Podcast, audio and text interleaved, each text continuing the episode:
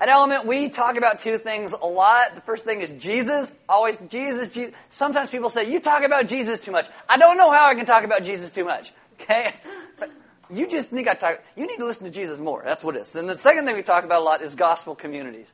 Uh, now, we thought it'd be a good idea to give you guys just a little heads up every once in a while to explain what gospel communities are. Uh, if you're new or newer, and whenever we say GCs or gospel communities, you're like, I don't know what that means. We thought we'd, we'd talk about it. Uh, gospel communities are essentially what we would call missional communities. Uh, they're smaller groups that get together, and don't think small groups, because it's not just small groups, but they're small groups of people who get together, who uh, disciple one another by focusing on the gospel, by speaking the gospel into one another's lives or spreading the love of Jesus in each other's lives and to the community around us by living in these communities together. Now, there's a book that a lot of our gospel communities are going through right now called Called Together.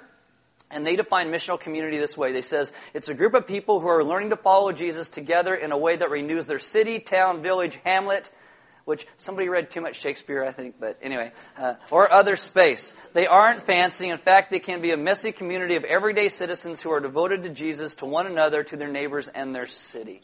Uh, currently, most of our GCs try to pick one night a week where they get together and we call it notes night, and they talk about the sermon notes and things like that to go a little bit deeper in that. But that's not all that it is, because you cannot live in true gospel community if you only get together once a week. It needs to be much more than that. And so we try and have these gospel communities get together for lunches and dinners. Not everybody all together at the same time, but maybe different people out of it. They get together, they pray for one another, they love on one another, they serve one another, and hopefully in that they begin to serve their greater community as well. Because again, you cannot live life together one day a week. It has to be where you are doing it consistently together. And so we want to live our lives connected to one another, gospeling one another, living the gospel in each other's lives. And those are gospel communities. If you want more information about gospel communities or you'd like to join one, uh, talk to people at the Welcome Center in the back, or you can talk to Sarah, right there. You talk to Sarah right there, and she'd love to tell you more about it. Uh, if you are new, welcome to Element. Uh, there are Bibles in the back. If you don't own one, you can have one. If you forgot one, you can use one. Uh, there are sermon notes on all the communion tables throughout the room. They are shorter than normal. Uh, they're just the verses and some questions. Normally, we do a whole bunch of notes, but because we are doing the called together in a lot of our gospel communities, it's just like a half sheet. So you can grab that. If you have a smartphone, you can download an app. Uh, it's called YouVersion. Click on Live in YouVersion. It will come up by GPS in your smartphone. You will get the sermon notes, the questions, the verses, some of the announcements, and all that goes along with today's message. My name is Aaron. I'm one of the pastors here. Why don't you stand with me. Reading God's Word. Felt like a sermon already, didn't it? You're like, that's a lot of words you just said. Yes, it is. yes, it is. This is Colossians chapter 2, verses 16 and 17. And it says, Therefore, let no one pass judgment on you in questions of food and drink, or with regard to a festival, or a new moon, or a Sabbath. These are a shadow of the things to come, but the substance belongs to Christ. Let's pray. Father, this morning I ask that you would teach us what it means to live in the substance of who you are that our lives re- would reflect better you in everything that we say and everything that we do. And that all of our values and ideals would be set aside and it would act, you would become the center of our lives and everything that we do so that you are lifted up in all things and your children live lives that glorify and honor you. Amen. Let's see. All right, so we're in Pharisee University. This is week five. Again, hence the decor. It's our frat house. There's no hazing unless you can't happen to look at this. But anyway, there you go. Uh, th- uh, th- this is our crash course over nine weeks where we help you to learn how to be a Pharisee or a better Pharisee if you are one, or if you really just want to follow Jesus, how not to be a Pharisee at all. Uh, about two and a half years ago, I was reading this book called Accidental Pharisees by a guy named Larry Osborne. Kind of made me think of doing this series, so I kind of shoved it away in the back of my head and now it's coming back around, and now we're actually doing it. Some of the things are right out of the book, some of the things not so much. Uh, but the Pharisees were religious leaders in Jewish society at the time of Jesus. They would be, be what we would call fundamentalists. Uh, they were very focused on strict observance of Jewish laws and ceremonies and traditions. But just like fundamentalists today, the only place that fun is, is in the name. Went over better in this service than last service. First service, everyone just went, oh, So, whatever. Okay. Uh, there, at the time of Jesus, there were about 6,000 Pharisees on the earth. Pharisees were mostly leaders in all the local synagogues. There's about 6,000 local synagogues through, throughout the area. But while they had all these synagogues, they still believed there's only one temple, which is in Jerusalem, because there was only one God. Now, to a lot of Pharisees, Jesus denounced them as being hypocrites uh, because of, they always told people what to do but didn't actually follow through on what they said to do. They have a lot of outward actions that, we're all, that they're always trying to do, but not so much heart change in their lives. And so today, the best way I think to start off to get you where I want you to go is we're going to talk about the holy, religious, and righteous organization known as Facebook. You know, uh, studies that they're coming out with now show that the more time you spend on Facebook, the more depressed you are about your life. Because you think everybody else are doing all these fun things and you're not. It's like everybody else they didn't invite me to do all that stuff. But when you post stuff, people say the same thing about you. They didn't invite me. Oh my! And, and so everybody's just kind of depressed all the time looking at Facebook. So there you go. Uh, Facebook turned 10 last year. It is used by 57% of Americans. That's last year's statistic. It's higher this year. 82% of people in the UK. Two thirds of Facebook users check it every single day. According to a Pew Research poll, 36% of Facebook users think their friends, not them, overshare. Doesn't stop sharing, doesn't stop you from looking because y'all read it anyway. 27% are upset that someone saw a post that they didn't want them to see. Just shared it on Facebook. Okay. 50% of people like Facebook because they can share a lot of things in their lives with other people all at once. They don't have to have the messy thing of actually having to talk to people. Most people, oh my goodness. Most people have about 200 friends on Facebook. I am really sorry, actually, if you have tried to friend me. I don't accept a lot of friend requests anymore because I have too many friends you all post on my wall. It drives me nuts. Not that it's all not just wonderful stuff you guys post on my wall, but saying, uh, uh, yeah, okay. Uh, 12% of people on Facebook have said that someone in their friend network has asked them to unfriend somebody else in their friend network how wonderful Facebook is, right? It's amazing. I, when I wrote this message, I'd been unfriended twice that I know of. Now it's three. So I am, my statistic is going up. 44% of Facebook users like content posted by their friends at least once a day. 29% do so several times a day. People spend a combined 20 billion minutes on Facebook every single day. On a daily basis, there are 350 million photos uploaded, 4.5 billion likes, 10 billion messages sent, and 22 billion times the like or share buttons are viewed. Now, why do I tell you this? Because I think the Pharisees would have loved Facebook. Because what it does, it's a great medium for living in the past while trying to ignore the future. It's a great place to try and convince everybody of all of your ideals and none of your values. See, ideals are, ideals are what you say is important to you. Disciplining your kids, loving other people, worshiping Jesus, giving to your church, but values are what you actually do. Let your kids get away with murder, gossip and lie about others, never give and idealize yourself and your past. Now, I'm not saying all values are bad. He's like, oh, I hate you today. Right? Okay. I'm not saying all values are bad. I don't mean to imply that. But many times our ideals and values are drastically different. Facebook and our comments, people are always stating their ideals, but they're not stating how they actually live. They're not stating their values. And so we like to look at our past and connect with all these old friends and reminisce about all the good old days when things were so much better and things were so much different than they are today. And it's dangerous because we don't live in the past. We live in today. Our future lies in front of us, not behind us. Now, this, this becomes really bad, especially with Facebook, because there are more and more studies coming out about things that take place on Facebook. The American Academy of Matrimonial Lawyers says today one in five divorces involve Facebook. One in five. There's two reasons for that. Number one, because people overshare. 80, 80% of divorce lawyers say that they are able to find evidence of cheating based on Facebook overshare much. Second thing, second thing is that an old high school or college boyfriend or girlfriend will friend somebody and people will start looking at their past thinking, oh, how wonderful that relationship was. Oh, that's so much better. And they start to develop a relationship again, which destroys the marriage that they're currently in when they're trying to work through certain issues. And that's my warning about Facebook. When that old high school girlfriend or boyfriend goes, hey, be my friend, just say no. No, there's a reason why you're not dating them now. They're crazy. At least mine were, anyway. So, But that's a sense why Pharisees love Facebook. They love to live in the past. They always look at the past with all these rose-colored memories of the past. They remembered things in the past being so much better than they actually were. They didn't understand that these days, you know, the days we're living in today, these may actually be the good old days. They're blinded to the present realities and they had an unrighteous dissatisfaction about where they were and where they are. Ecclesiastes chapter 7 verse 10 says, Say not, why were the former days better than these? For it is not from wisdom that you ask this. It is not from wisdom that you ask that question. Again, the Pharisees thought the past was so much better than the present. But let me just walk through some of these things and look at that, that with you. Uh, in the past, God's people, they're in slavery in Egypt. That's, that's not a good thing. But the amazing thing is that God comes in to rescue and redeem them from this world power called Pharaoh. God brings them out. God brings them to himself. They remember this. They speak about this a lot. But what the Pharisees forget is all the complaining that the people did along the way along the way. The people are like, we have no food. Did you bring us out here in this desert to die? What's wrong with you? Why does God hate us? Uh, and they just complain the whole time. And, they, and so God, what He does is this amazing miracle. Every morning they get up, they have bread on the ground. It's called manna. God gives them bread from heaven every single day. And what do they eventually do? Oh, bread again? Manna, manna, manna. I hate manna. Why can't we have quail? So what does God do? God gives them quail.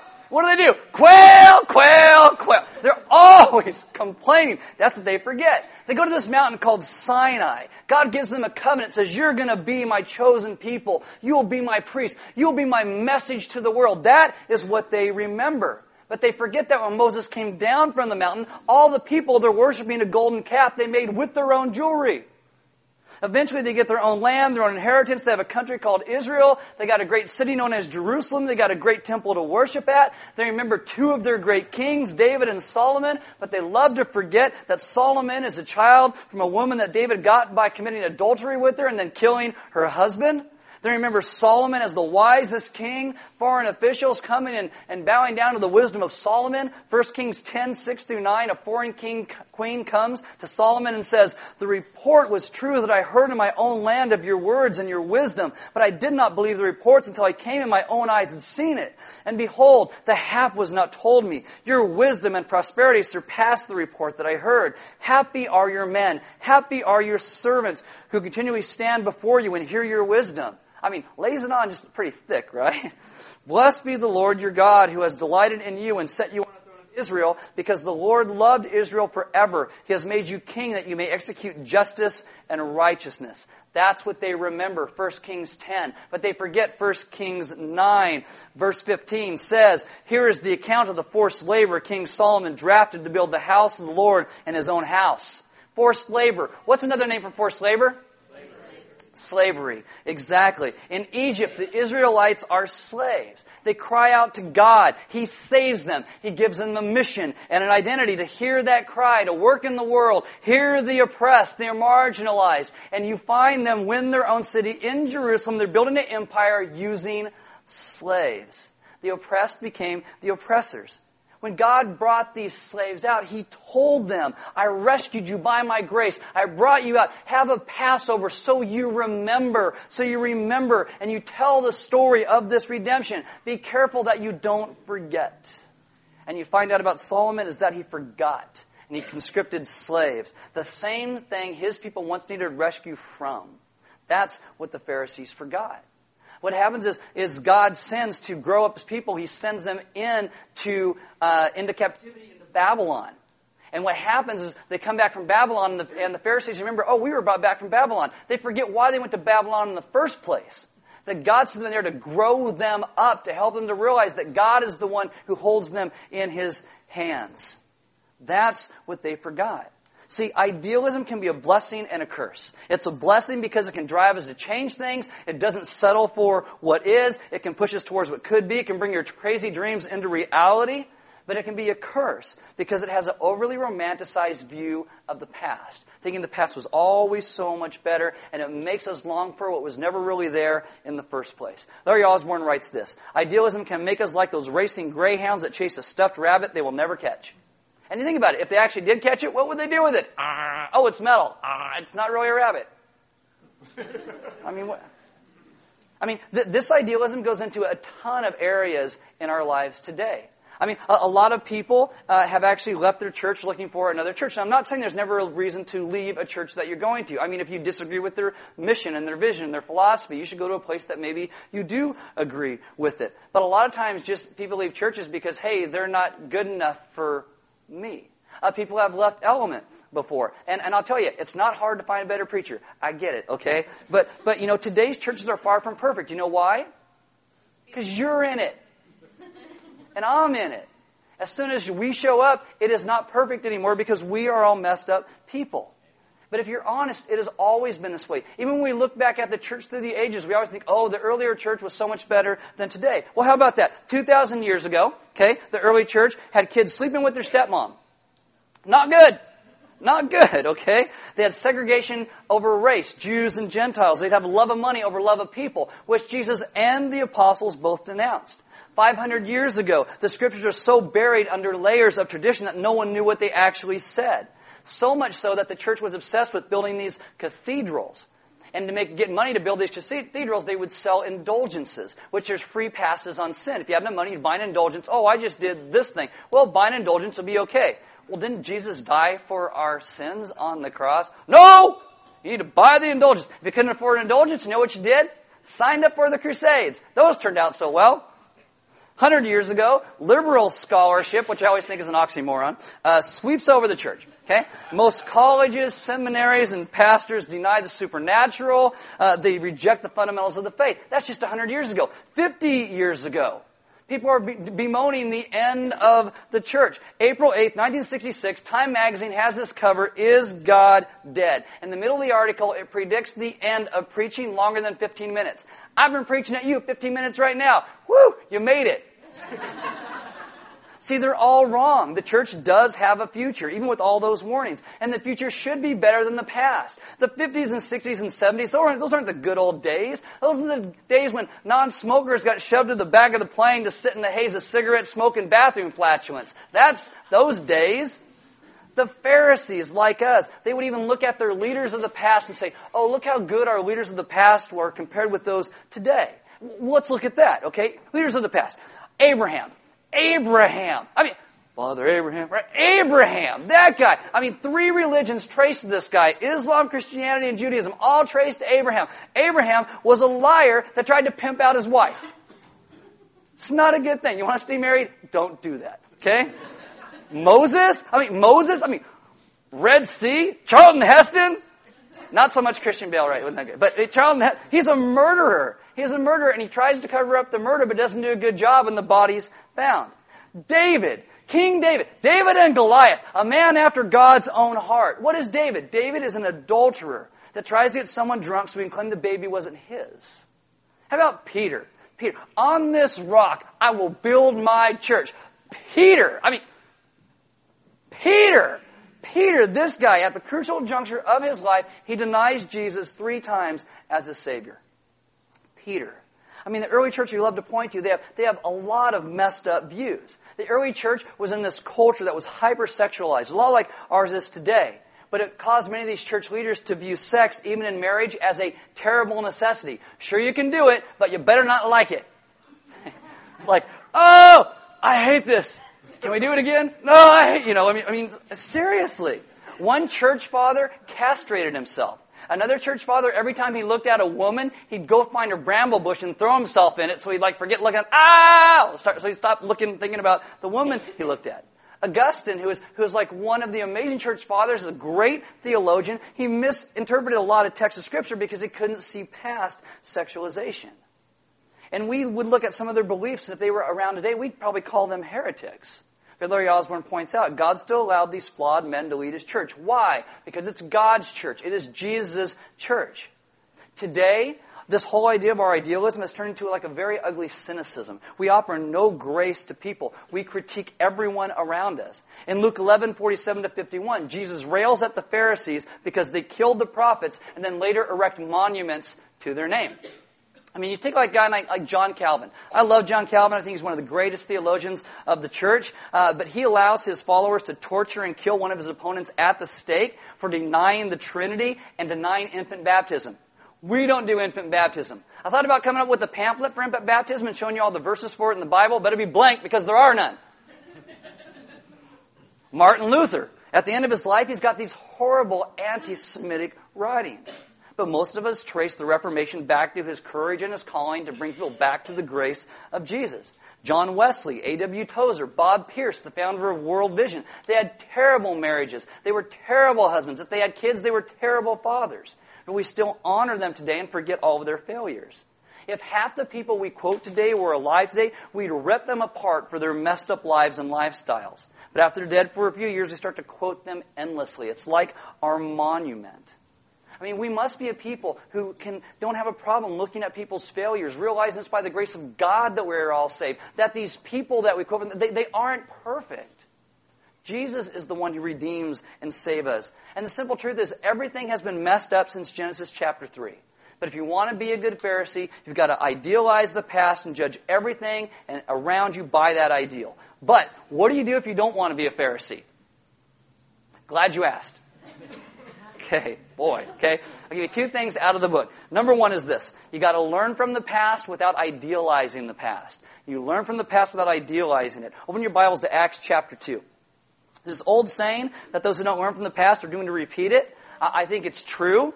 And so if we can look at the early church and see where they messed up and where they got it right, that'd be a good thing. Uh, where they had God's approval, where they had God's disapproval, what we can learn. But in order to do that, we've got to take an accurate picture of the past. So in Acts chapter 2, I'll point some things out that when we hit Acts next year, I'm kind of stealing my own thunder before we get there. But uh, the early church, you'll see, had some really messed up people just like today, but they were forgiven and called and loved just like today. So here's a verse that we love to idolize. Okay, Acts chapter 2, starting in verse 42 says, And they devoted themselves to the apostles' teaching and the fellowship, to the breaking of bread and prayers. Most have heard that. Those are all really good things. And awe came upon every soul, and many wonders and signs were being done through the apostles. And all who believed were together and had all things in common. And they were selling their possessions and belongings and distributing the proceeds to all as any had need. But day by day, that translates as every single day, attending the temple together and breaking bread in their homes, they received their food with glad and generous hearts, praising God and having favor with all the people. And the Lord added to their number day by day those who were being saved. Now, there's amazing things going on in those verses. If you take a step back without an idealized view and just think about it, anybody want to live in a hippie commune? One. Okay? One. Weirdo? No. Okay. One. Anyone want to go to church, like church service, every single day? See? Not even that. right? I mean, and, and not just that, but you got to fly to Jerusalem every single day to do it. See, the problem with Acts chapter 2 is we try and make it how the church today is supposed to function. When Acts chapter 2 is what's called a descriptive text. It describes to you what happened. It's not a prescriptive text which say what you're supposed to do. It's descriptive. It's descriptive. And there's a lot of wonderful things in there we can emulate and follow, but how about some negatives? Well, you look at it in, in the real light. How about this? Uh, this early church, they ignored the Great Commission. They ignored the Great Commission. Jesus said, Go out, make disciples of all nations. That's in Matthew 28. So one of the last things he said, right? Go out, make disciples of all nations. Jesus' Spirit comes, and this church holds up in the city of Jerusalem. What God eventually does is He sends a couple persecutions to make them go and scatter. Eventually, He destroys the city of Jerusalem to make them go and scatter. I was listening to this message last week on the book of Acts by somebody, and they said, and they said, how it works is uh, you're persecuted, scattered, and sent. That is not how it works. It is sent, they wouldn't go, so they were persecuted and scattered. So they would do what God called them to do. This church holds up together. Now, I know why they stayed. It's like a camp high. We're all, oh, we're at camp. It's all great. We're all together. Woo! It's so wonderful. Signs and wonders, apostles. John is like the pastor preaching every week. I love it when John preaches. I don't want to go somewhere else and have some Yehu I don't know talking at me. But it wasn't what Jesus called them to do. He called them to go out. Second thing that happened is this church in Jerusalem ran out of money. They were like all the left behind groupies, and the day of Pentecost comes, and 3,000 people get saved and added to their number, and they all decided to stay. It's like Jesus says, you know, go out, make disciples of all nations. Why? Aren't you coming back tomorrow? No, he's not. There's a reason he told them to go out. And so when the money was gone, they either had to go home or they had to depend on generosity of others. In Jewish communities, hospitality is a really high value. So people started selling their possessions to help others out. And really doesn't matter because Jesus is coming back any day anyway. What happens later in this Jerusalem church is extreme poverty engulfs this church. So much so that you see in 2 Corinthians 8 and 9, Paul is taking offerings from Gentile churches. Scholars hold that Macedonia was probably one of the poorest regions and the poorest church in Christianity. And they took up an offering to Macedonia to send back to the church in Jerusalem. Now, other scholars speculate that this is why no New Testament letter after the book of Acts commands or encourages selling or pooling resources in that way.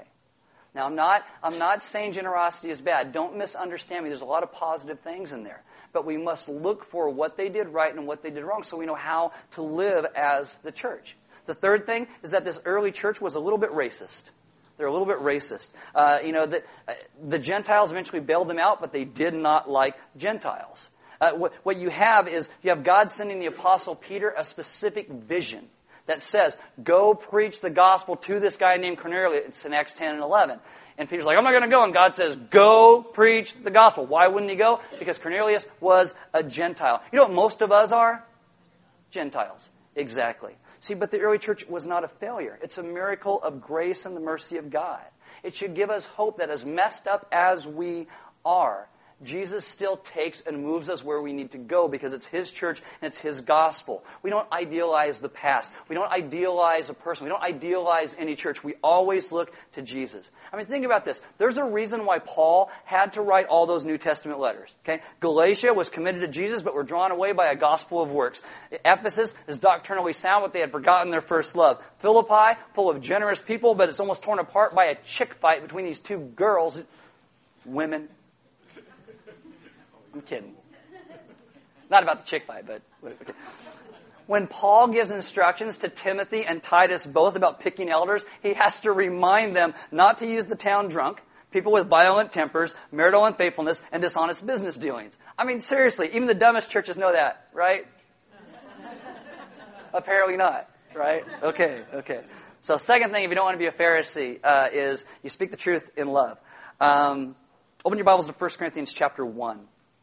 1 Corinthians chapter 1. One of the things that uh, Larry Osborne says is God has always drawn straight lines with crooked sticks. He has always used the weak to show off his strength. He has always chosen the undeserving to demonstrate his grace. We should not be surprised if he continues to do the same thing today. So, what do we do in that? You speak the truth in love. I think I spent a lot of time trying to break your idealized view of the past. Please don't think I'm just capping on. I think the church is an amazing grace of Jesus, so don't think I'm just you know capping on it to do that. Uh, but I think there's a way we can confront churches and their failings and people's failings that brings true repentance and change. So in the Corinthian church, Paul wrote two letters to them uh, because they sued each other. They visited temple prostitutes, not a good thing. Okay, they argued about dietary laws. They got drunk at communion, also not a good thing. We the, the wine cup is very small here. It's like right? Maybe you went around to each one and you kicked everybody out, and you might be able to. I don't know, kind of lightweight you are, but whatever. Okay. Uh, they had they had potlucks where nobody shared. Like if you and I went out for kung pao chicken, I would not share my kung pao chicken with you. Don't even ask. I will stab you with my wife's chopstick. Okay. Because I, I can't aim with chopsticks. Uh, they emphasize spiritual gifts, but not love. And so what Paul does is he meets their issues head on. That's, that's what he does. And so the first thing he does is, is, he finds the good and he praises it. He finds the good and he praises it. So he begins with praise, not contempt, kind of like when Jesus talks to uh, the churches in the book of Revelation. You got to understand that when Paul writes this, the Holy Spirit is guiding him, so he's kind of writing the heart of God. 1 Corinthians chapter 1, verse 2, this is what Paul says. To the church of God that is in Corinth, to those sanctified in Christ Jesus, called to be saints together with those who are in every place, who in every place call upon the name of our Lord Jesus Christ. First off, what he does is he reminds them who they are. Again, just like Jesus in the book of Revelation, reminds them of their calling. This is who you are in Jesus. If you read those first nine verses in 1 Corinthians 1, he tells them they have been set apart to be holy, that they don't lack any spiritual gift, that they're enriched in speech and knowledge. He assures them that despite of their sin, they are still washed clean by the blood of Jesus. And after he does that, then he goes on to deal with his issues and rebuke that church. But he doesn't talk about them behind their back. He goes straight to their face. So, second thing in this is then you speak the truth in love. And when Paul does it, he writes with the heavy heart. He writes with tears as if they're his own kids. And that is so much different than the critiques that we have today for other people. The critiques we have today are just filled with disgust and not tears. I mean, Paul was proud of the Corinthians in many ways. They're, they're in a horrible place, in a horrible culture and yet they're figuring out how to live and love and follow Jesus even in the midst of that. But at the end of 2 Corinthians chapter 12, verse 20, he ends his letter by saying this For I fear that perhaps when I come, I may find you not as I wish. He reminds them who they are, but he says, I, I don't know if it's going to help. And he lays out their sin, their problems, but his heart and change for the redemption and what he longs to see in their lives. Now, for you and me, I think the only way we will ever grow into the people that Jesus calls us to be is to stop idealizing the past and look for our hope in Jesus Christ because our futures are all meant to be lived in him. Uh, this is going to be true of your marriages. If you're always look at the past and I can't believe they did these things, look how horrible they are, and you cannot look for the future and possibility that Jesus could ever change them, you are never going to get better. You have to look for what Jesus can and He will do. This is true in our churches, at our workplaces, in our friendships. All the failings that we see and have today, they are not new and they are not rare. If you think they are new and you think that they're rare, you're going to start despairing and be cynical and you'll start to live just like a Pharisee.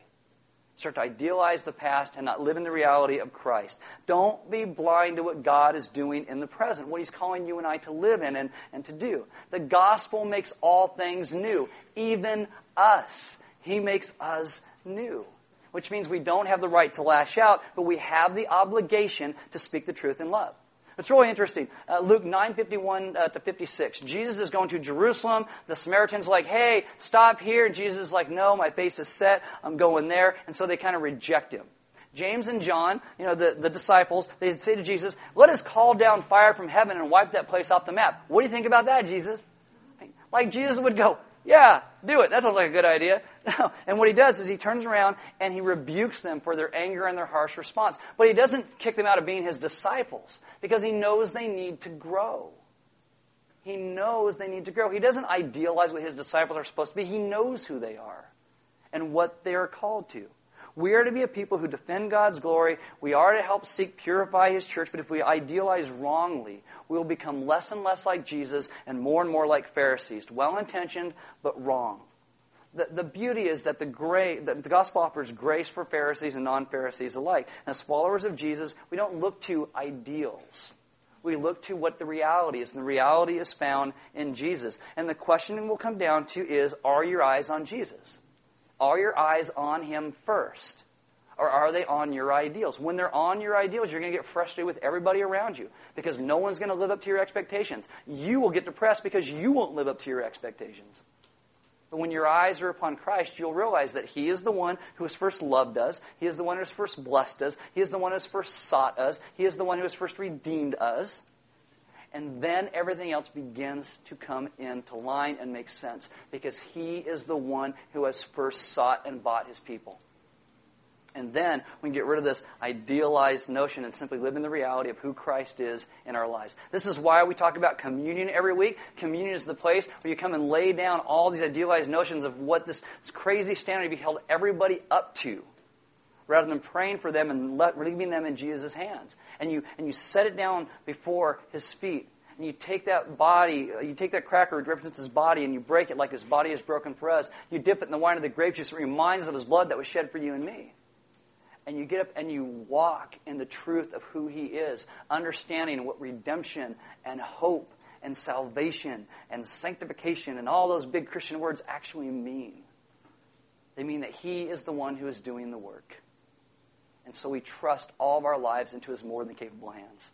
The band's going to come up.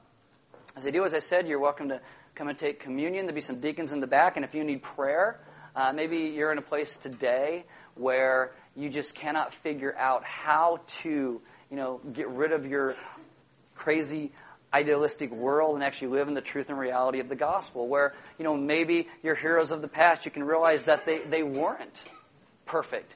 They had messed up and screwed up lives. You know, maybe the early church wasn't as perfect as we like to remember. I mean, next time we go through Acts, you're going to see some amazing things the early church did. And I think it was amazing. But, but there's a lot of messed up people in the early church. And yet Jesus comes in because he is the one who calls the church his own, and he is the one that brings redemption, and he is the one that works all things together because it is his church. We must be a people who keep our eyes upon him. And if you're a person who your eyes constantly get up who he is, they'd love to pray with you. There's offering boxes in the sidewall in the back, and we give because God gave so much to us. Giving is simply part of our worship. We don't pass the plate, it's a response. Uh, so just like communion, you actually have to get up and put in an offering box. Uh, there's some cookies in the back after last service. I saw them. They look glorious.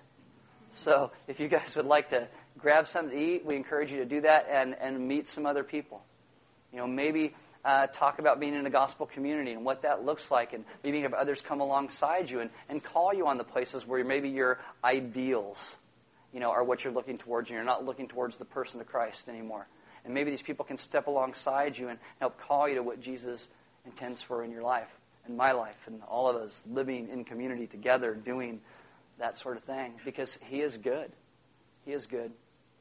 He didn't, you know, he, he comes where we are in our messed up lives and calls us and saves us there. And then he begins to move us and change us and mold us into the people that we are meant to be. We are his people. We are his church. And so Christ is the one that we look forward and look to. Let's pray. Father, this morning I ask that you would teach us what it means to live and walk knowing you as the reality of our lives. Father, I think all of us at some point could say quite honestly that we have placed our own ideals and our own lives above the reality of you.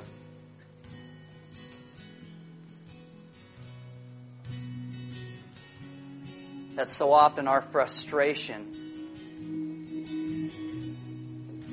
is from our unrealistic expectations.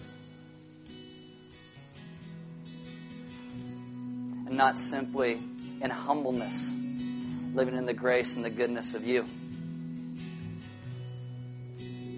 So I ask that you would teach us first to see you as you are, that you have saved, that you have redeemed, that you have called and brought us home. And that secondly, we would understand that it starts with you we would understand that our great hope and our great salvation the, and the life that we get to live in is given so graciously from your hand. And then, in that understanding, we would look at those around us and begin to see the world around us with the same grace and hope that you do. That we would more and more and more become like your people of people who reflect and imitate and live in the grace of our good and loving God, that you would empty us of all that distracts us from you and fill us daily with your Spirit so we would understand your calling. We'd understand the hope that we would see the world around us as you do. Empty us and fill us. Teach us to live as your people in your grace because you have saved us. We ask this in your Son's good name.